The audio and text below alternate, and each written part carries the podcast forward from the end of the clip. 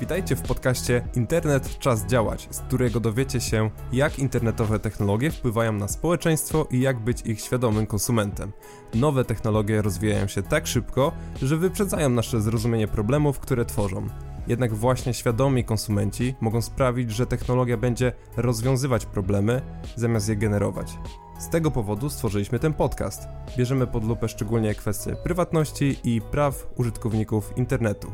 Podcast ten tworzymy w ramach inicjatywy Midline, która obejmuje także naszego bloga oraz szkolenia i wykłady. Mam na imię Arek, jestem programistą.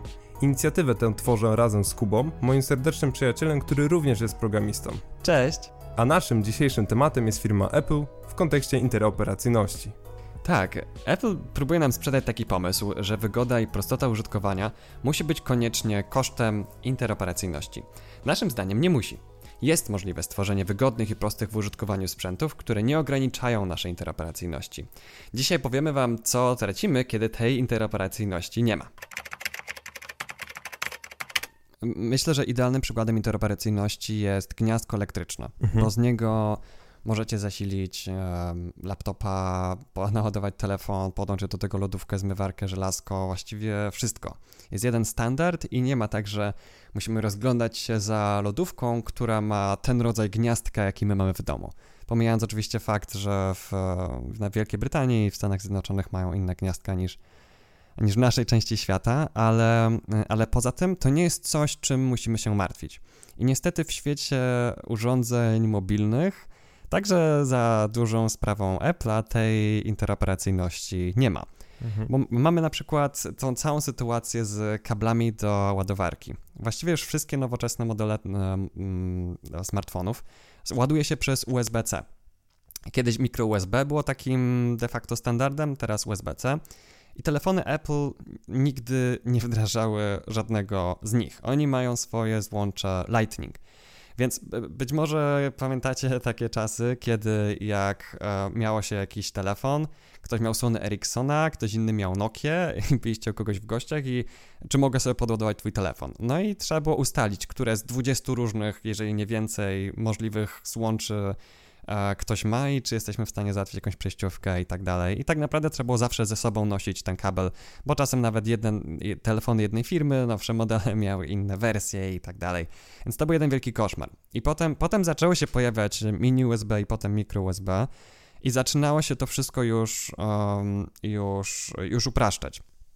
I Um, było podpisane przez 16 firm coś, co się nazywa Memorandum of Understanding i celem tego to było takie porozumienie pomiędzy tymi firmami, gdzie, które podpisał Apple, LG, Sony Ericsson, Nokia, Huawei um, i ich intencją było to, żeby wdrożyć właśnie micro USB jako standard gniazda do ładowania w smartfonach. I e, większość z tych firm wdrożyła to, ale Apple nie. Apple, mimo że to podpisał, to nadal e, to, to wprowadził własne złącze, które było konkurencją do micro USB. I o ile teraz e, na, na, na rynku już nie ma aż takiej segmentacji, jeżeli chodzi o ładowarki i tyle różnych rodzajów, jak kiedyś, o tyle no wciąż są co najmniej e, są co najmniej te dwa. Jest Apple'owski i jest USB. Tutaj też warto, warto powiedzieć, że e, złącze Apple'a było przed um, mikro USB. W związku z czym. Mówisz o Lightningu teraz, tak? tak? W związku z czym te, ta ich innowacja, jak, jak to Apple lubi, lubi swoje rzeczy nazywać, wyprzedziła uh, mikro USB i. i wyprzedziła. USB-C, prawda? Wy, wyprzedziła USB-C, ale także mikro USB a okay. ponieważ y, no, ten kształt złącza był już bardziej uniwersalny niż mikro USB. Nie? Mikro USB możesz podłączyć z jednej strony, a mhm. nie możesz odwrotnie. I, mm, mm, i... A w ten sposób wyprzedziła, że um, była do przodu. tak, tak, tak, tak. uważam, że mhm. to też był jeden z, um, z, powodów, dla którego nie chcieli tego, tego wdrożyć do, do, do swoich smartfonów, ale mhm. no USB-C już potrafi to zrobić, tak? I jest wiele mm. urządzeń, które mają USB-C. Już nawet Nintendo ma USB-C w Switchu, tak. więc e, tak. tak naprawdę, no, No tak, a Nintendo nie słynie z, z interoperacyjności, więc jak już nawet oni implementują jakiś standard, to to już jest e, duży wyznacznik um, jego, mocy tego standardu. I, i, i, i tak, nie, niewiele więcej mogę powiedzieć o tej sytuacji z ładowarkami, niż, e, niż, niż zaprosić słuchaczy do wyobrażenia sobie sytuacji, w której macie gniazdka do prądu, które są w stanie ładować albo um, laptopy od Apple, mhm. Albo dowolne inne urządzenia. Albo po prostu urządzenia od Apple i dowolne inne. Bo to jest trochę taka rzeczywistość, którą Apple tworzy, i to jest właśnie też sposób, w jaki oni mm, mm, tworzą jakby takie przywiązanie do, do, do marki, no bo wszystko między tymi urządzeniami od tej firmy tak ładnie ze sobą działa, a z innymi nie działa i to, ale to nie jest dlatego, że te inne są gorsze, tylko po prostu Apple celowo um, ogranicza te urządzenia, żeby nie dogadywały się z innymi, chociażby jeżeli chodzi o kabel do ładowania. Tak, pamiętam. I... Mhm. Mhm. Pamiętam jeszcze czasy, kiedy wchodził, wchodziło mikro USB do, do telefonów i a, nawet miałem swego czasu przejściówkę umożliwiającą podłączenie starych dwóch typów ładowarek Nokia, tej z cienkim i grubym bolcem, do tego, żeby móc ładować swój telefon przez mikro USB. Wow. A, także y, a tutaj faktycznie zderzamy się z, z, takim poziomem abstrakcji, który mm, no po prostu, jeżeli to nie jest y, podpisane przez Apple'a kabel, no to mhm. po prostu nie mhm. podładujesz tego telefonu, nie? Czekaj, czekaj, czekaj, co? To, to nie możemy zrobić prosto jakiejś własnej przejściówki bez błogosławieństwa Apple? Znaczy się, teoretycznie możemy, aczkolwiek mhm. y, to jest tak, że są produkty, które są sprzedawane pod licencją Apple'a i produkty, które są sprzedawane bez licencji i mhm. w, daje sobie rękę uciąć, że może być mhm. sytuacja taka, w której Apple mógłby nie uznać gwarancji, jeżeli byś um, pokazał na przykład, mhm. czym ładowałeś swój telefon, nie? Mhm, mhm, mhm. No na tej zasadzie. No. A jeszcze wspomniałeś właśnie o tym, o, o, o tych urządzeniach, że mam, wydaje mi się, że chodzi ci o to, że po prostu Apple nazywa swoje, swoje telefony iPhone'ami i ludzie mm. już postrzegają to, że są iPhony i inne smartfony że są tak, tak, tak, MacBooki i inne laptopy. kiedy to jest tak naprawdę ten sam rodzaj urządzenia, tylko um, jakby, jakby słownikowo jest tworzona osobna kategoria dla niego, dlatego postrzegamy jako inne rzeczy, ale to tylko, ale to przenika nie tylko przez słownictwo, tylko właśnie także przez to, z czym te urządzenia są się w stanie dogadać, nie? I właśnie przez takie tworzenie takiego świata technologii, który działa tylko z rzeczami Apple, albo lepiej z rzeczami Apple niż z innego uh, typu, z, in, z innych firm, urządzeniami, um, no to to pomaga um, Apple'owi zamykać użytkowników w tym ich e, ekosystemie. Okay. I podobnie jest z gniazdem do słuchawek. Mhm. O ile teraz już e, iPhony nie mają o, mini jacka, tego klasycznego, standardowego złącza do słuchawek, o tyle e, przez, e, przez lata robili coś, co, e, co też ograniczało interoperacyjność tak super standardowej rzeczy jak, jak mini jack. E, ty tak. wiesz więcej na ten temat, powiesz o tym? E, oczywiście. Jeżeli chodzi o standardy słuchawek i jakby chodzi o ten naszek, o ten nasz, naszą wtyczkę, czyli mini jack, a mamy tutaj CTIA i OMTP. Jeżeli mamy słuchawki, które posiadają lewy i, i, i prawy kanał, czyli mamy lewą słuchawkę, prawą słuchawkę i mikrofon, no to to mhm. jest najczęściej widać, że są takie trzy paseczki na, tym, na, tym, na tej wtyczce i mhm. te standardy mówią o tym, w jakiej kolejności są ułożone tam te, te konkretne styki, czyli co jest lewym kanałem, co jest prawym kanałem, co jest e, tak zwaną masą, e, czyli uziemieniem i co jest mikrofonem. I a, te standardy różnią się tylko tym, że masa z um, mikrofonem jest zamieniona miejscami. I w przypadku urządzeń to wszędzie zadziała. Czyli jeżeli podłączymy to, te słuchawki do, do jednego urządzenia, do drugiego urządzenia, do trzeciego urządzenia, wszędzie, gdzie możemy używać mikrofonu i słuchawek, no to to jedno i drugie będzie działać. Problem mhm, polega... czyli te standardy CTIA i OMTP opisują, które ze styków przenoszą jaki rodzaj informacji, tak? E, czy one opisują tylko właśnie tę jedną różnicę, czyli gdzie jest, e, gdzie jest ta masa, a gdzie jest ten mikrofon. Mhm, okej. Okay. I w, wszystko byłoby fajnie, gdyby nie Apple. I tutaj przykładem jest e, to, że są słuchawki sprzedawane dla urządzeń Apple i dla urządzeń z Androidem. Jaka jest różnica? Większość systemów operacyjnych, e, urządzeń i jakichś laptopów, e, jeżeli potrafi wykorzystać przyciski, które się znajdują na kablu, no to możesz zrobić sobie na przykład głośniej, ciszej, odebrać połączenie, które otrzymujesz od kogoś. Um, I to, co robi Apple, to sprzedaje, sprzedają słuchawki, które działają tylko z Applem. Dlaczego się tak dzieje? Jak to się w ogóle dzieje, że tak jest? Otóż e, te przyciski powodują, one mają pod spodem zaimplementowaną tak zwaną drabinkę rezystancyjną. Czyli jeżeli wciskamy jakiś przycisk, to, wy, to jest generowany pewien opór, pewna rezystancja, co powoduje wywołanie jakiejś funkcji w urządzeniu. Mhm. I e, Apple używa CTIA, czyli tego standardu, jednego z mhm. tych dwóch, ale używa innych rezystancji, które są niezgodne z żadnym innym urządzeniem. W związku z czym, jeżeli mm. kupujemy słuchawki na mini jack dedykowane dla Apple'a, oczywiście podłączamy go do jakiegoś, nie wiem, starego iPhone'a SE czy innego iPhone'a, który jeszcze ma gniazdo słuchawkowe i tam będzie to wszystko działać. Będziemy mogli robić głośniej, ciszej, odbierać połączenia i tak dalej, ale jeżeli podłączymy do Androida, no to mhm. pewne funkcje nie będą działać na tym, na, na tym pilocie, na, na kabelku. Tak, i um, ja padłem ofiarą tego trochę na własne życzenie, bo kupiłem sobie słuchawki Denona mhm. i bardzo fajny model za całkiem przyzwoitą cenę e, takich dokanałowych słuchawek mhm. a, i one mają na kablu też regulację głośności a, i przycisk do odbierania połączeń i na opakowaniu było napisane for iPhone and iPad, czy tam for, for Apple. Mhm. I, e, I tak, i o ile słuchawki po podłączeniu do dowolnego urządzenia działają, jestem w stanie słuchać na nich, jestem w stanie korzystać z mikrofonu, o tyle e, dwa z trzech przycisków na tym kablu nie działają. Mhm.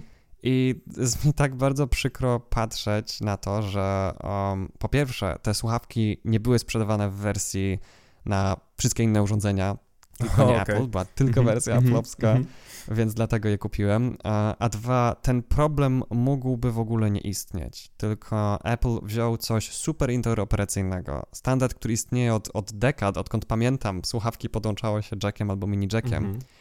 I mimo wszystko znaleźć sposób na to, żeby jakoś posegmentować rynek. Czyli podłączamy coś przez interoperacyjne złącze, ale nie wszystkie funkcje są, jeżeli to nie, jeżeli to nie jest urządzenie specjalnie robione pod, e, pod Apple. Tak, i jest to robione na poziomie hardware'u, czyli tego naszego mhm. sprzętu, nie? Nie jest to nic w oprogramowaniu, to po prostu są zwykłe słuchawki i nie zachowują się one tak samo na różnych urządzeniach. Mhm. A, I teraz możemy przejść do kolejnego naszego tematu, czyli właśnie wysyłania plików przez Bluetooth.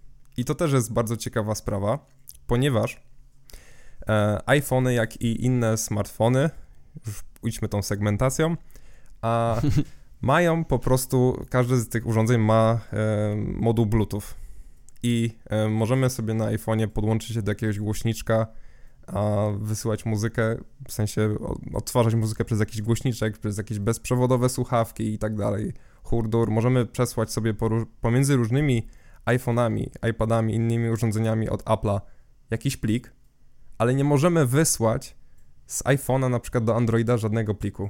Jeżeli to mhm. spróbujecie zrobić, oczywiście na iPhone'ie wam się ten, ten Android pokaże, na Androidzie ten iPhone się pokaże, klikniecie sparuj, to się nawet sparuje, ale w momencie wysyłania wystąpi błąd. Nie działa wysyłanie mhm. ani w jedną, ani w drugą stronę.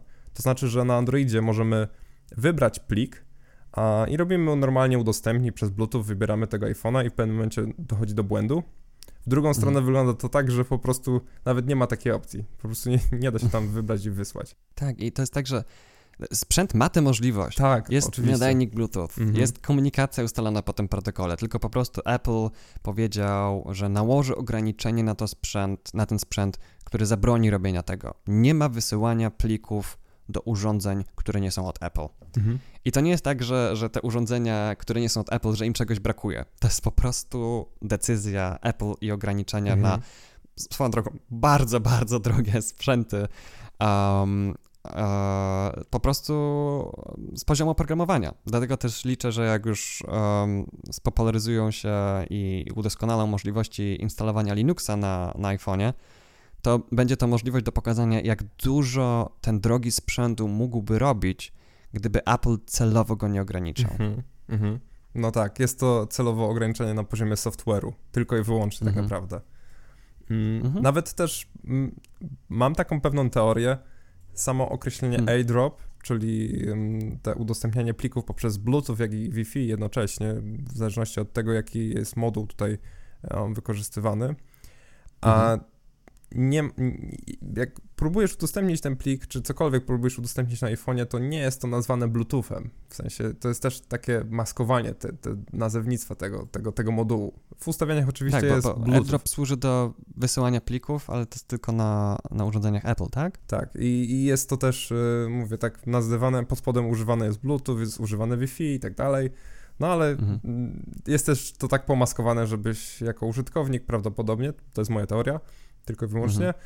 żebyś nie miał pojęcia, że tak naprawdę próbujesz coś Bluetoothem wysłać, nie? Mhm. I, i, I, myślę, że, że, że, jest bardzo prawdopodobne, że wielu Amerykanów, e, którzy są mhm. bardzo mocno w ekosystem Apple'a zagnieżdżeni, um, i tam nawet, nawet jest taki czasownik, just airdrop this to me, um, wyślij mi to, no to nawet, nawet mogą nie, nie, nie, myśleć. Póki ktoś nie jest osobą techniczną, to może nie pomyśleć, że to jest Bluetooth, tylko że to jest po prostu jakaś osobna, osobna technologia, nie? To jest mhm. inna nazwa na, na to samo, tylko że bardziej ograniczona. Okej. Okay. No to przejdźmy do kolejnego tematu. Nie mhm. mniej, moim zdaniem, nie mniej innego od tego Bluetootha. Otóż e, mhm. kopiowanie plików z iPhone'a, e, czy też na iPhone poprzez kabel USB. A, mhm. I mamy tu pewne ograniczenia naniesione przez a, program iTunes. Um, bo na przykład na Windowsie, jeżeli chcemy coś przesyłać przez iPhone, musimy zainstalować tego iTunesa i wysyłamy, wrzucamy tam sobie zdjęcia, filmy, mm, pliki jakieś muzyczne. Na tym koniec, tak? Jest problem z udostępnianiem plików jako takich. Um, nie możesz sobie wgrać na przykład, nie wiem, jakiegoś pliku tekstowego. Tak i um, Potrafi to pendrive za kilkanaście złotych, a nie potrafi to urządzenie mhm. za kilka tysięcy. Tak, bo, bo to jest e, jakby masz pamięć flash w tym urządzeniu, masz kabel USB i masz plik, który chcesz zgrać na tej pamięci flash. jakby i na twojej drodze stoi tylko to, że Apple ci nie pozwala. Mhm. To zaczyna być motywem przewodnim tego, tego odcinka trochę, że hej, mógłbym coś zrobić, ale Apple mi nie pozwala. Dlaczego?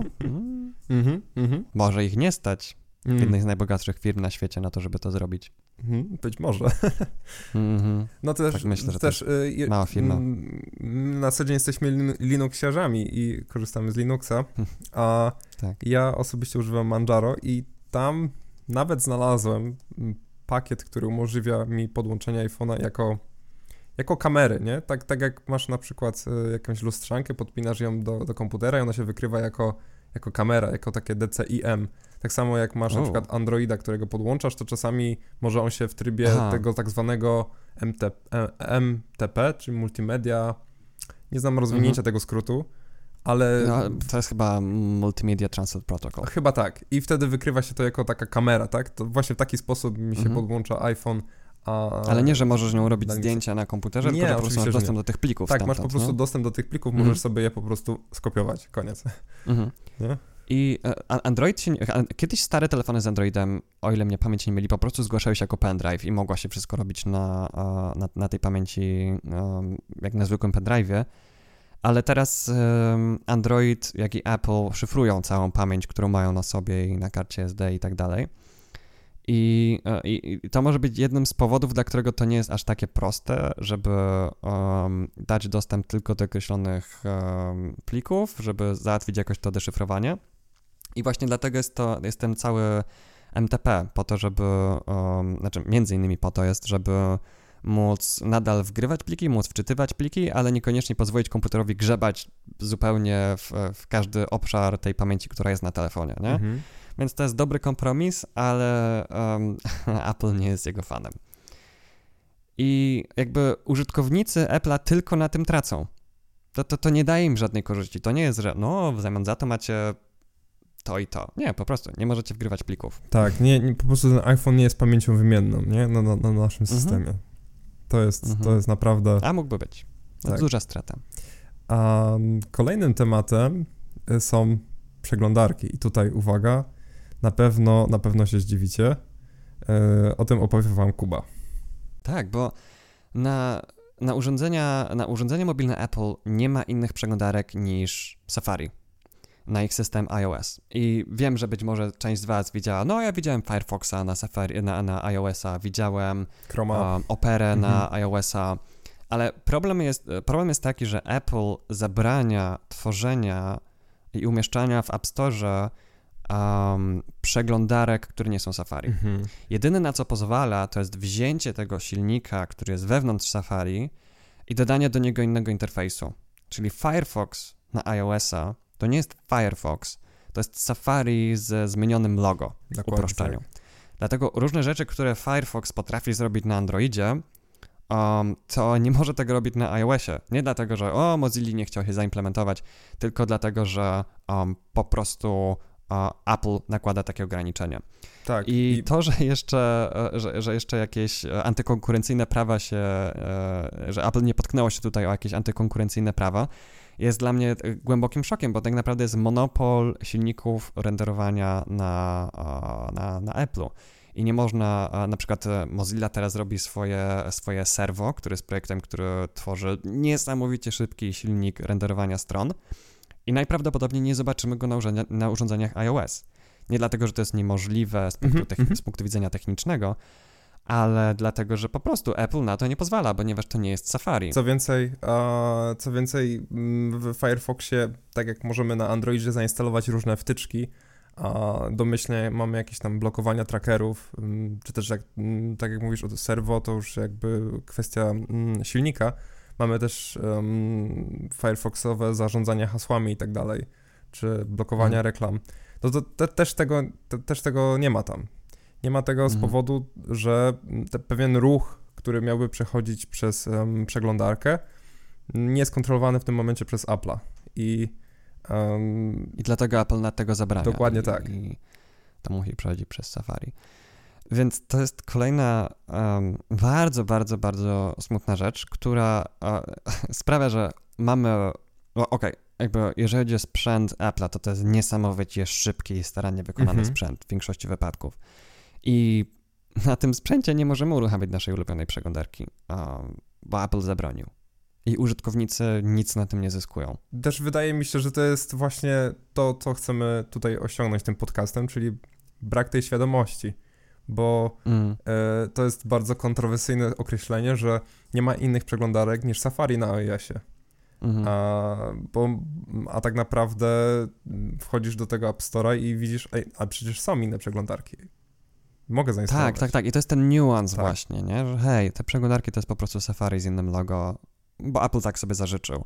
Um, więc, więc, więc póki się, póki się nie, nie, nie zagłębimy w te niuanse, to niektóre rzeczy mogą wyglądać na, na całkiem ok, całkiem fair, ale przez lata, jak, jak, jak, jak dowiadujemy się o tych kolejnych mykach, jakie Apple stosuje na to, żeby tak naprawdę zebrać użytkownikom różne możliwości, to aż głowa boli. dlatego ten wątek interoperacyjności w Apple'u no, wzięliśmy na pierwszy, na pierwszy rzut możecie sobie na przykład wejść na stronę mm, Firefoxa, na zakładkę mobile i zobaczyć, że są tam nagłówki o tym, co, co można zrobić w tej przeglądarce więcej, nie? Że możesz skustomizować tę przeglądarkę i tak dalej, że możesz tam doinstalować jakieś wtyczki, że możesz stopować Facebooka przed trakowaniem ciebie i, i wiele, wiele więcej różnych rzeczy. Mhm. I jest tam taki mały, taki mały dopisik, że jest to Android only takie mhm. sugestywnie, bardzo po cichu powiedziane. Mhm. A, ponieważ moim, uważam, że to jest jedyne, co mogą sobie pozwolić przeglądarki a, na właśnie takie ciche informowanie użytkownika, że tych funkcjonalności możesz używać tylko i wyłącznie na innych systemach, czyli na przykład na Androidzie, ponieważ um, no, wyszłoby to na jaw. Wyszłoby to na jaw tak dla szerszej opinii, dlaczego, dlaczego tego nie mogę zrobić. Mm, ja myślę, że, um, że twórcy przeglądarek mogą nie bać się, że to wyjdzie na jaw, bo to nie jest żaden sekret to, o czym teraz mówimy, tylko to jest rzecz, jedna z tych rzeczy, które są, um, um, które są w ukryciu, dlatego że są trochę trudne do Uchwycenia. wytłumaczenia w kilku słowach. Też. Mhm.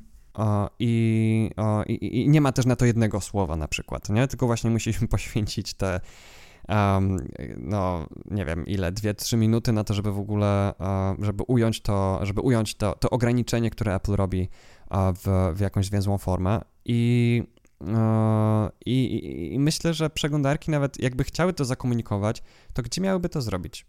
Bo w przekazie marketingowym nie będą tego dawali, no bo to nie będzie dobra reklama, że hej, to, tego nie, mo nie możesz robić na iOSie. Um, dlaczego nie? No bo Apple nie pozwala na takie rzeczy. Jak to nie? Przecież inne przeglądarki są na iOSie i, i, i tak dalej. No, mogłoby Więc, to e... prowadzić do takich, jak to się nazywa? Szukam słowa na to. Mm. Shitstormów? Co, co, coś w stylu, że um, nie możesz tego zrobić, ponieważ jesteśmy tak naprawdę owijką dla Safari. Mm-hmm, w, tak, w, i wtedy, no to w takim razie, dlaczego mam korzystać z czegoś innego do, niż do, Safari? Dokładnie, nie? dokładnie, dokładnie. Mm-hmm. Więc, e, więc to jest taki... Szukanie balansu e, więc, No tak, tak, tak, no, to, to, to, to, jest, to jest cienka, e, jakby cienka linia i też e, Apple e, bywa, że e, życzy sobie, żeby czegoś o nich nie mówiono, nie? Mhm. Więc my akurat tam co mogą zrobić, my nie sprzedajemy nic, nie zamkną naszego produktu, nie cenzurują nas. Raczej, chociaż jak będą chcieli, to znaczy, że, że dotykamy ich tam, gdzie boli. Ale, um, ale no, uważam, że wyrządzają szkodę um, jakby ekosystemowi przeglądarek internetowych, wymuszając, że przeglądarki na ich urządzeniach mobilnych to ma być tylko Safari. Bo, bo na Macu może być, na Macu jest Firefox, tak. który jest mhm. po prostu Firefoxem, mhm. korzysta ze swojego silnika Gecko, Dokładnie. nie korzysta z WebKita, Chrome ma swojego Blinka, więc, ale, ale myślę, że to dlatego, że na tym systemie, na, na ich systemie desktopowym um, oni nie zdążyli wprowadzić tych ograniczeń i jakby teraz to zabrali nam, mhm. no to, to to by było, hej, czemu nam to zabraliście? Um, Chociaż zabrał ludziom mini jacka i to im uszło na sucho, więc kto wie, może to im też się kiedyś uda. Ale a na iOSie już od razu zrobili to na wstępie. Powiedzieli, hej, tutaj nie będzie innych przeglądarek. I, um, I nigdy nie mieli okazji nam tego zabrać, po prostu od samego początku nam tego nie dawali. Wydaje mi się, że to też jest troszeczkę problem samej dystrybucji aplikacji na iOSie, nie? że mm. mamy tam tylko App Store'a i jest bardzo utrudniona możliwość instalacji jakichś zewnętrznych aplikacji spoza tego App Store'a. Jest to ściśle kontrolowane mm. do tego stopnia, że może zostać to usunięte, że zainstalujemy jakąś aplikację spoza, to po prostu ona może być zdalnie usunięta i to w, mm. w dowolnym momencie bez naszej wiedzy. E, więc y, tak, no masz rację, no. Tak, a na, a na Androidzie możemy sobie zainstalować aplikację z innego źródła. Co prawda Google Play Store jest takim no, głównym źródłem aplikacji na Androidzie, ale e, Apple tak mocno kontroluje to, co może zostać wypuszczone, a co nie. I owszem, no może patrzą na to bezpieczeństwo, ale czasem jest mi trudno nie odnieść wrażenia, że oni raczej patrzą na to, czy te aplikacje nie dają jakichś możliwości użytkownikom, których Apple nie chce im dawać. A, a i, i, to jest moim zdaniem całkowicie wbrew takiemu założeniu, że technologia ma nam służyć, nam jako użytkownikom. Tylko jest, jest po prostu jakaś firma, która decyduje, w jaki sposób możemy używać tego i tego kawałka technologii, mimo że on potrafi znacznie więcej. I to nie jest tak, żebyśmy, się, żebyśmy się sobie zrobili krzywdę, gdybyśmy korzystali z niego inaczej. To nie jest jak, nie wiem, jak zmiana napięcia w, w, w nie wiem, w tosterze za pomocą widelca. Mm -hmm, Tylko chodzi o takie rzeczy, które ludzie po prostu robią za pomocą innych sprzętów i to działa i to jest jak najbardziej możliwe. A, a Apple mówi, nie, nie będziecie tego mieli. I ujdzie nam to na sucho, ponieważ e, tak udało nam się e, stworzyć taki ekosystem, w którym ludzie przymkną na to oko. I to jest też jedna taka obserwacja, bo mam wrażenie, że um, większość korporacji technologicznych nie zastanawia się nad tym, czy to, co robią, będzie służyło użytkownikom, czy nie. Mhm. Jakby, no wiadomo, to są hmm, korporacje, spółki akcyjne, one mają robić Prawnie są pieniądze. zobligowane do tego, żeby pomnażać swoje... Tak, taki mhm. jest ich cel. Um, ale jedyna rzecz, której oni mogą się obawiać, to czy coś będzie skandaliczne. W momencie, w którym to jest czynnikiem, to to tak naprawdę daje nam pewną moc, ponieważ to, czy coś jest skandaliczne, czy nie, zależy od świadomości konsumenckiej, to zależy od nas. Więc jeżeli um, świadomość konsumentów zmieni się tak, że niedopuszczanie um, innych przeglądarek na iOSie niż Safari będzie skandaliczne, um, to Apple zacznie brać to pod uwagę. Dlatego też tyle o tym mówimy tak naprawdę. Um, znaczy, to jest nasz dopiero pierwszy odcinek, ale poza tym mówimy o tym non-stop. Ja osobiście poruszam ten temat na weselach, na spotkaniach towarzyskich cały czas. Przeprowadziliśmy też um, wiele, wiele warsztatów dla, dla, dla szkół, dla szkół licealnych, dla podstawówki, dla gimnazjum i wiele razy ten tak. temat się bardzo przewija wokół przeglądarek, nie? Tak, i, i, samego właśnie budowania świadomości, bo, bo wierzę, że to naszymi portfelami wybieramy e, jakby przyszłość technologii, jaką, e, jaka nas czeka, czy będziemy dawać pieniądze firmom, które produkują sprzęty i potem nakładają na nie ograniczenia, mhm. tak po prostu, bo im to ujdzie na sucho, czy być może nie pozwolimy im, żeby im to poszło na sucho? Um, i będziemy głosować portfelem na firmy, które nam na to pozwalają. Um, to jest, no to jest takie pytanie, które na pewno warto mieć w głowie, jak dokonujemy jakichś wyborów technologicznych. Obojętnie jaką decyzję podejmiemy, warto, żeby, żeby to była świadoma decyzja. Um, I um, wiem, że przy zakupywaniu sprzętu, jakby aspekty praw konsumenta i swobody i tego, co nas czeka w przyszłości, nie są naszym pierwszym priorytetem. My chcemy mieć fajny sprzęt, tak, który działa, nie są działa fajnie, będzie niezawodny i tak dalej. Mhm ale, ale na tym też możemy dużo stracić w przyszłości. Um, bo inne firmy, jeżeli będą widziały, że hej, możemy naprawdę ograniczać naszych użytkowników i oni nie będą narzekali super bardzo na to, to też to zaczną robić. Bo ograniczenie się bardzo opłaca. Um, I też żyjemy, moim zdaniem, w takiej, w takiej ekonomii, jeżeli chodzi o świat technologii, gdzie największy sukces niekoniecznie osiągają firmy, które dają nam najwięcej niesamowitych możliwości, tego, co możemy robić z technologią, tylko firmy, które najbardziej kontrolują swoich użytkowników, ograniczają ich w jakiś sposób. I to jest moim zdaniem coś, co należy o 180 stopni odwrócić. Trochę mi to nasuwa cały aspekt, ym, trochę wykraczając poza ten odcinek, um, Google'a i Huawei'a, gdzie mm. doszło, doszło do odcięcia Google Play Services z, ze smartfonów Huawei, tych nowych, no ale od razu mhm. powstała pewna nisza. Nie, mu, nie mówię, że Huawei są super, a, bo każdy powinien sam sobie ocenić, a, uważam, ale zobacz, masz, y, masz w pewnym momencie Huawei Store, który jest y, kolejnym storem obok App Store'a i y, Google Play. I co, co jest dla użytkowników, uważam, dosyć dobre, ponieważ jest kolejnym miejscem do, do publikowania aplikacji i a mhm. nie przywiązywania się do jednego konkretnego ekosystemu w 100%. Oczywiście już. Mhm. Tak, jakby po... użytkownicy najlepiej mają, kiedy jest wybór. Tak, tym bardziej, że już teraz dodatkowo powstają już um, opisy i możliwości, jak doinstalować Google Play Services do tych, do, do no. tych smartfonów Huawei. A my, my no, na co dzień nie używamy nawet telefonów an, an, an, Android z Google Play Services, tylko mamy te, te usługi wycięte. Także... Tak, i to jest dla mnie coś tak codziennego, że o tym zapominam, ale jak mhm. teraz o tym wspominasz, to hej, to będzie dobry materiał na odcinek. Tak, no myślę, że to tak, wa war, war, warto kiedyś to poruszyć, w jaki sposób, jak, no. w jaki sposób na przykład um, mieć usługi lokalizacyjne bez używania Google'a, a to się da zrobić. Mhm. A jest tak. wiele różnych e, też innych rzeczy, jak na przykład dostęp do aplikacji z innych repozytoriów niż Google Play, a alternatywy open source'owe, czyli otwarte, otwarto źródłowe rozwiązania, żeby móc wykonywać te same czynności, na przykład klient poczty i tak dalej, i tak dalej.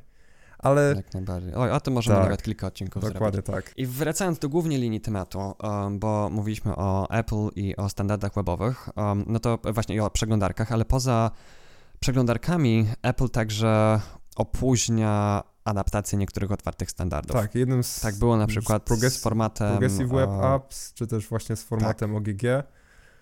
Mm. Mhm.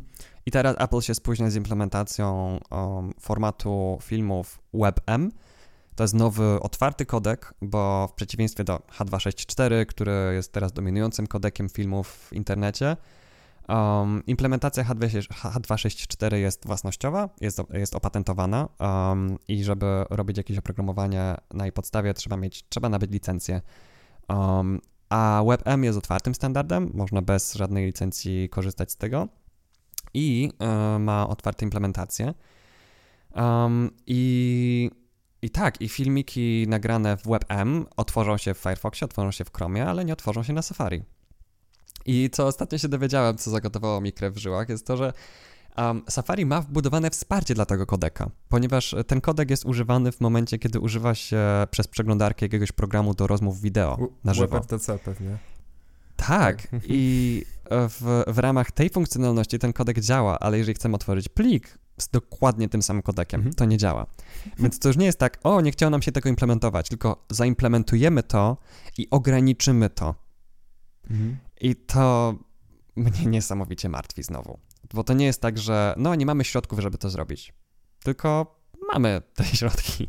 Um, ale przy okazji um, przyzwyczajamy, przyzwyczajimy użytkowników do tego, że możemy im coś zabierać i nie dawać nic w zamian. To podobnie jest z całym tematem Progressive Web Apps, czyli mm, aplikacji Um, tak naprawdę mamy stronę internet, w skrócie, mamy e, stronę internetową, która jest aplikacją webową i ona jest w stanie się nam tak w cudzysłowie zainstalować na systemie, czyli pojawić się na naszym dashboardzie, na naszym home screenie ikonka e, tej konkretnej strony i mamy, odnosimy wrażenie, że działa to jak zwykła aplikacja, że są tam też lokalnie zapisywane jakieś informacje i tak dalej. I tutaj celowo um, Apple stosuje swoją własną um, implementację powiadomień, ponieważ y, chce, aby te, te informacje przechodziły przez ich serwery, a nie inne serwery, które umożliwiałyby do, dostarczanie tych informacji o powiadomieniach. I jak sobie sprawdzicie Progressive Web Apps, to w kontekście e, całych tak zwanych push notifications, to jedyne, jedynie um, Apple implementuje to w inny sposób niż pozostali e, twórcy przeglądarek. Więc e, jeżeli ktoś ma aplikację webową, która nie jest błogosławiona przez Apple'a, to nie będzie mogła dostawać powiadomień. I owszem, są jakby tutaj korzyści z korzystania z tej chmury do przesyłania powiadomień Apple'a, jak jest się na urządzeniu Apple'a, mhm. bo wtedy to urządzenie musi utrzymywać tylko jedno połączenie z jednym serwerem, a nie wiele. Um, I to nam oszczędza baterię, ale co by zaszkodziło, gdyby użytkownicy mogli łączyć się z innymi serwerami i sami wybrać, ok, poświęcę żywotność baterii na rzecz tego, żeby korzystać z tej aplikacji. Tak, i my jako deweloperzy, e, tworząc aplikację webową, która miałaby wspierać push notifications, będziemy musieli to zrobić na dwa sposoby. Na jeden standardowy sposób, czyli na standard postawić i zrobić to tak, jak po powinno zostać to zrobione, i zaimplementować to pod Safari zgodnie z błogosławieństwem Apple'a. Tak, więc, więc to trochę psuje obietnicę Progressive Web Appsów, bo całą idea, cała idea za tym stojąca jest, jest naprawdę super. To znaczy, możemy sobie zainstalować aplikację, która jest po prostu rozbudowaną stroną internetową i uruchamia się jak zwykła aplikacja na dowolnym systemie, na komputerze, na Androidzie, na iOSie, czy na jakimkolwiek nowym systemie, jaki miałby wyjść. Bo teraz właściwie nowy system nie ma szansy wyjść, ponieważ jeżeli nie będzie uruchamiał aplikacji z iOS-a albo z Androida, um, to nie zaistnieje. Więc to, to, to, nie istnieje, a nie może uruchamiać aplikacji z iOS-a, bo Apple na to nie pozwoli, a nie może uruchamiać aplikacji z Androida, bo inaczej musiałoby zawierać Androida w sobie. Tak, i, i, i nie wiem, czy chyba na Progressive Web Appsach nie, op, nie opierał się cały Firefox OS, który... Firefox, Firefox OS, tak, to właśnie miało być wszystko oparte o technologie webowe. I, yy, i, i, tak, i pisząc Progressive Web Appsy, założenie jest, a przynajmniej było, takie, że piszemy aplikację raz i ona działa wszędzie. Um, no a potem przyszło Apple um, i wystrychnęło nas na Apple. Mam wrażenie, że bo mm, ten nasz pierwszy odcinek zostanie opublikowany na wielu różnych e, serwisach, na naszym self-hosted, e, własno, samohostowanym e, środowisku, ale też na różnych innych podmiotach, w tym też iTunes, żeby dotrzeć do użytkowników Apple'owych. Mam nadzieję, że ten odcinek nie zostanie tak szybko zdjęty stamtąd, a jeżeli nie będziecie mogli go tam znaleźć, no to już wiecie dlaczego. Dobrze, tak. to przejdźmy do kolejnego tematu i tutaj powiemy o iMessage. Tak, bo, bo, bo iPhony mają tak, że ich aplikacja do SMS-ów jest także komunikatorem internetowym, który um, działa z innymi urządzeniami od Apple. Mhm.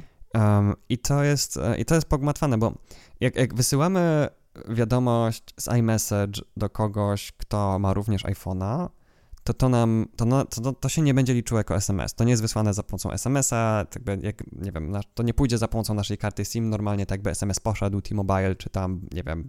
Znaczy, wiesz co, wydaje mi się, że mhm. czysto teoretycznie to będzie SMS, ale dodatkowe rzeczy, które byś chciał zrobić, czyli jakieś mm, reakcje na przykład dodać do, do tej wiadomości, to to zostanie uzupełnione i wysłane przez internet. Myślę, że na takiej zasadzie to do, do, do nie jest. Nie, nie, działa. Technicznych detali nie znam, bo iPhone'a nigdy nie posiadałem, ale um, jakby możemy o nim myśleć jako komunikatorze internetowym, Mhm. który ma Tak, tak, funkcję tak, tak, także tak, wysyłania SMS-ów. Trochę jak Signal ma na Mhm. Androidzie. Trochę tak, no. Um, I um, jednym z, e, z problemów jest to, że iMessage nie działa na urządzeniach, które nie są od Apple. Nie dali nawet takiej strony internetowej, na której mógłby ktoś sobie założyć konto, żeby ludzie mogli z iMessage'a wysyłać. Mhm. Jeżeli chcesz, żeby ktoś ci wysyłał iMessage'a, musisz kupić sprzęt Apple. Mhm.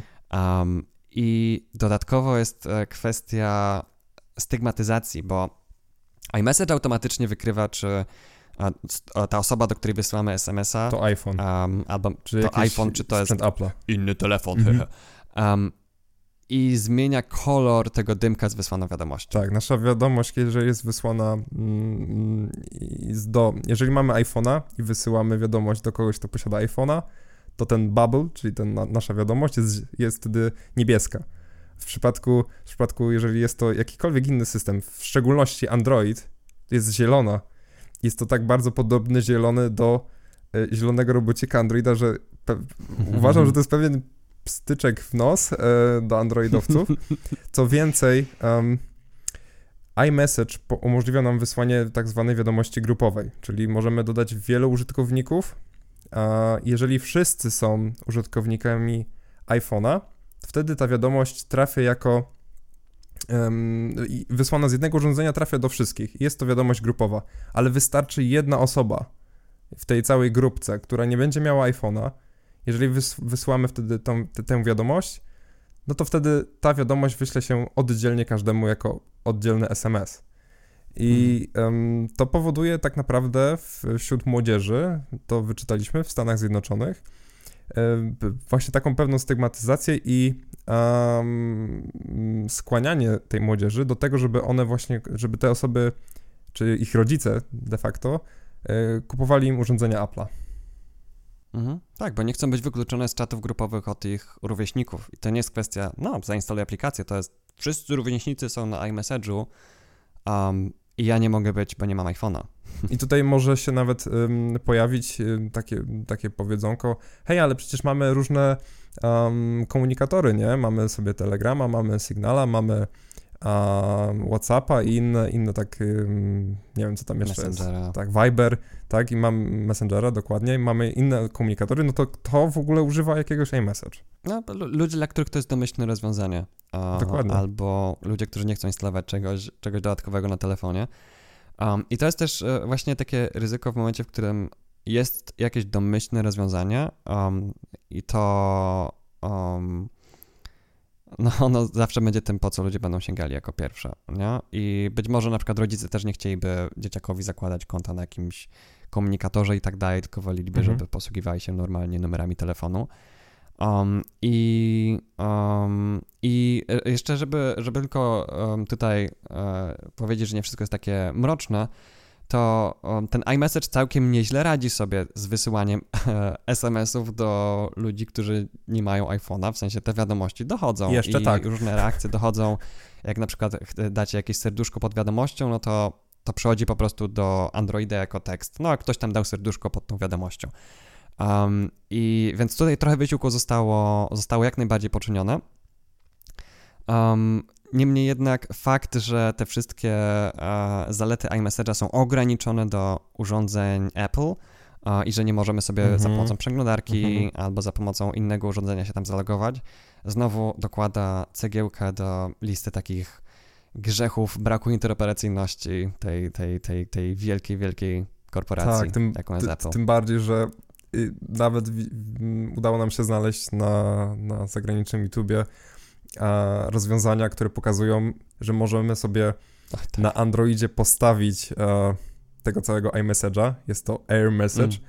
i musimy do tego zakupić Maca na przykład za 50 dolarów, ustawić go jako taką chmurę, taki, taki komputer podłączony cały czas do internetu, który jest tylko po to, Mhm. aby móc odbierać te wiadomości i przekazywać do naszego sprzętu, który nie jest sprzętem Mhm. Apple'a. No, no jest to kuriozalne. Ludzie to robią. Ludzie się tym fascynują i mm, tak, i ten, i ten film ma wiele, wiele obejrzeń. Tak, i, i to, jest, to jest tak, że um, właśnie to jest, to, to, to jest właśnie konsekwencja tego, jak zamknięty jest ten ekosystem. Musisz naprawdę albo nie możesz dostać się do różnych danych i nie możesz łatwo ich sobie przetwarzać, albo musisz przejść przez tak złożone kroki, że typowy użytkownik, który jest nietechniczny, totalnie się tym nie będzie robił, nie, nie będzie się tym zajmował i, i będzie robił tylko to, na co mu Apple pozwala, nie? Mhm. Więc jak już ma kupiony telefon od Apple, no to będzie kupował sobie także zegarek od Apple i komputer od Apple i tak dalej. Jak już raz wpadnie w te studnie, no to się już później z niej trudno wydrapać, bo żeby rzeczy działały ze sobą dobrze, żeby następny gadżet, który kupimy, działał ze sobą dobrze, no to musi być błogosławiony przez Apple. Um, więc e, to jest taka królicza nora, nie? Czysto teoretycznie kupujemy iPhone'a i mówimy sobie jako programiści, kurczę, napisałbym sobie jakąś aplikację. No i a, mm. nie można jej wydać. Możemy sobie ją tam stworzyć w jakichś tam różnych warunkach, w jakiś sposób, ale tworzenie aplikacji na iOS-a e, bez Maca jest niemożliwe, bo w jakimś miejscu tak naprawdę jest gdzieś potrzebny ten, um, ten, ten, ten sprzęt Apple'a, nie? Tak, bo jak, jak tworzymy aplikację na Androida, to mo mogę otworzyć sobie po prostu jakąś aplikację na Linuxie, na Windowsie, mogę na Macu mm -hmm. stworzyć aplikację na Androida. Myślę, że jakbym się uparł, to nawet na iPhone'ie byłbym w stanie zrobić aplikację na Androida. Jednak w drugą stronę to nie działa. Jeżeli chcemy wypuścić aplikację na mobilne urządzenie Apple, musimy kupić albo mieć, albo znać kogoś, kto ma Maca z Mac OS X-em. Um, i, I to jest tak bolesne, że, że znowu Apple trzyma um, jakby taką, no, no, ma, ma, pod kontrolą um, to, żeby tworzyć, to kto może wydawać aplikacje, nie? bo jeżeli, jeżeli chce, to jest takie wąskie gardło, jeżeli chce, żeby ktoś nie wydawał aplikacji, może mu na to nie pozwolić. Mhm. I nawet, nawet niespecjalnie jest zobligowany do tego, żeby dawać jakiekolwiek e, wyjaśnienie. Po prostu może komuś odmówić. Tak, i istnieje wiele tak zwanych natywnych rozwiązań, czyli rozwiązań, w których tworzymy aplikację, a niejako, e, która może zostać wydana na wiele różnych systemów operacyjnych. I oczywiście mhm. jest tam wiele różnych, tutaj nie będę już przytaczał um, nazw tych, tych, tych e, tak zwanych frameworków, ale wszystko się kończy na tym, że gdzieś musi być jakiś Mac, który skompiluje tę mhm. aplikację, albo jakaś chmura z, z OS X-em, która przetworzy ten, tę naszą aplikację i wypluje um, ten, ten, już gotowy kod do uruchomienia na iPhone'ie. Tak, gdyby, gdyby Apple wypuściło um, otwartą wersję swoich narzędzi deweloperskich, um, tak, że ludzie mogliby tworzyć aplikacje na iPhone'a bez potrzeby inwestycji w Maca, um, to użytkownicy zyskaliby na tym. tylko by na tym zyskali. Dokładnie tak. Tylko. Byłoby więcej fajnych aplikacji. I na przykład jak, jak, e, jak w, w, w, mojej firmie mamy zlecenie jakieś, że ktoś mówi, no i możecie jeszcze zrobić nam aplikację na iOS. Ja mówię, nie, nie możemy, bo zakupienie sprzętu do tego by nas po prostu wykończyło. Więc przez to też tworzenie aplikacji na iOS jest bardziej elitarne, ale nie dlatego, że um, wymaga większej wiedzy albo większego doświadczenia. Większego tak portfela. Tylko wymaga większego portfela, dokładnie. To, to, jest, to, jest, to, jest, to, jest, to, jest, to jest taki luksus, na który trzeba po prostu mieć z czego sobie pozwolić. Um, no i, e, ale to jest skuteczna strategia marketingowa, żeby rzeczy były droższe, no bo um, to jest takie jedno z praw marketingu. Jeżeli nie możesz czegoś sprzedać, to podnieść tego cenę. I dlatego też niektóre, no nie wiem, marki ciuchowe mają, sprzedają coś, co, czego wyprodukowanie kosztuje, nie wiem, 10-100 razy mniej niż cena, którą potem widzimy na etykiecie.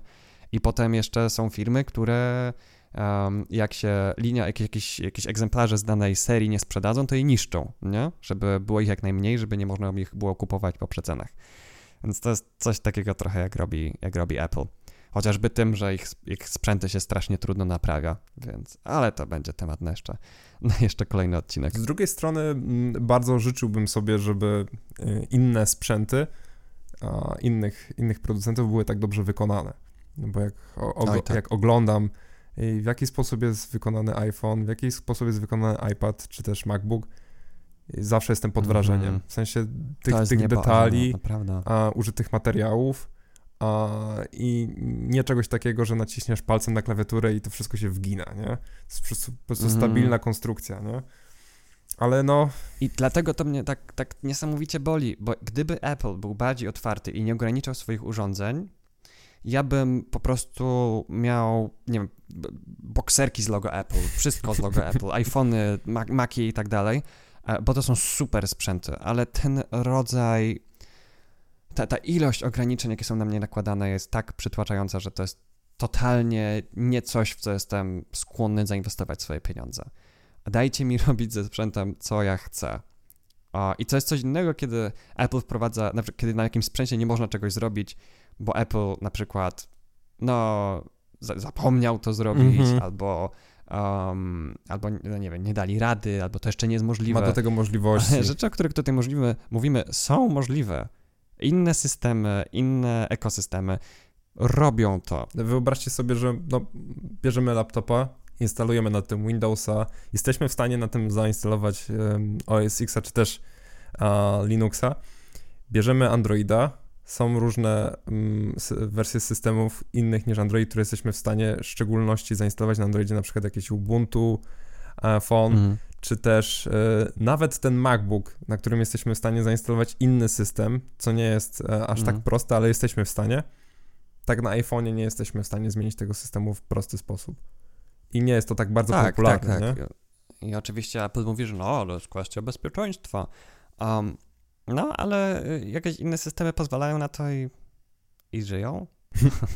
I też y, jakby uważam, że niektóre zabezpieczenia powinny być opcjonalne, w sensie domyślnie włączone, ale użytkownik powinien móc, potwierdzając, nie wiem, hasłem, odciskiem palca, przykładając twarz do telefonu, um, usunąć te ograniczenia i powiedzieć, ok, w tym momencie wolę mieć troszeczkę więcej swobody, a tych konkretnych zabezpieczeń wolę nie mieć. Ale znowu tutaj wracamy do wyboru, coś czego Apple nie cierpi dawać swoim użytkownikom. Tak, bo Apple'owi tak naprawdę zależy na, mm, o ile szanuje w tym, w tym pewnym sensie prywatność użytkowników, tak bardzo mu zależy mm. na mhm. tym, aby ściśle kontrolować użytkownika, aby jako tak. użytkownik tak. korzystał on z jednego rodzaju urządzenia, które jest słuszne, z jednego rodzaju komputera, który jest słuszny i z jednego rodzaju zegarka, który jest słuszny. Nie? Tak, o, oni, oni szanują prywatność, ale nie szanują um, wyboru i praw konsumenckich, takich swobody konsumenckiej, no. I hmm. myślę, że to tak naprawdę wyczerpuje nasz ten pierwszy podcast a, hmm. w kontekście interoperacyjności. Um, w, w tym miejscu, gdzie pojawi się ten podcast, proszę Was, abyście może dali coś od siebie, napisali jakiś komentarz, jak wam się podobało, um, co sądzicie na temat interoperacyjności, może nie tylko na przykładzie Apple'a, czy chcielibyście posłuchać także o, um, o innych firmach, które również um, łamią te zasady interoperacyjności? Jeszcze chciałbym dodać, że w notkach pod tym odcinkiem będziemy umieszczali e, linki odnoś- dotyczące źródeł, z których mm-hmm. korzystaliśmy, mm-hmm. żebyście, żebyście mogli zobaczyć, że to, co mówimy, nie jest wyciągnięte z czapy. Um, I na naszym blogu będzie też e, tekstowa, troszeczkę rozszerzona wersja tego, o czym, o czym mówiliśmy dzisiaj w e, tym odcinku. Okej. Okay. W takim razie do zobaczenia i do usłyszenia w kolejnym odcinku. Cześć. Cześć.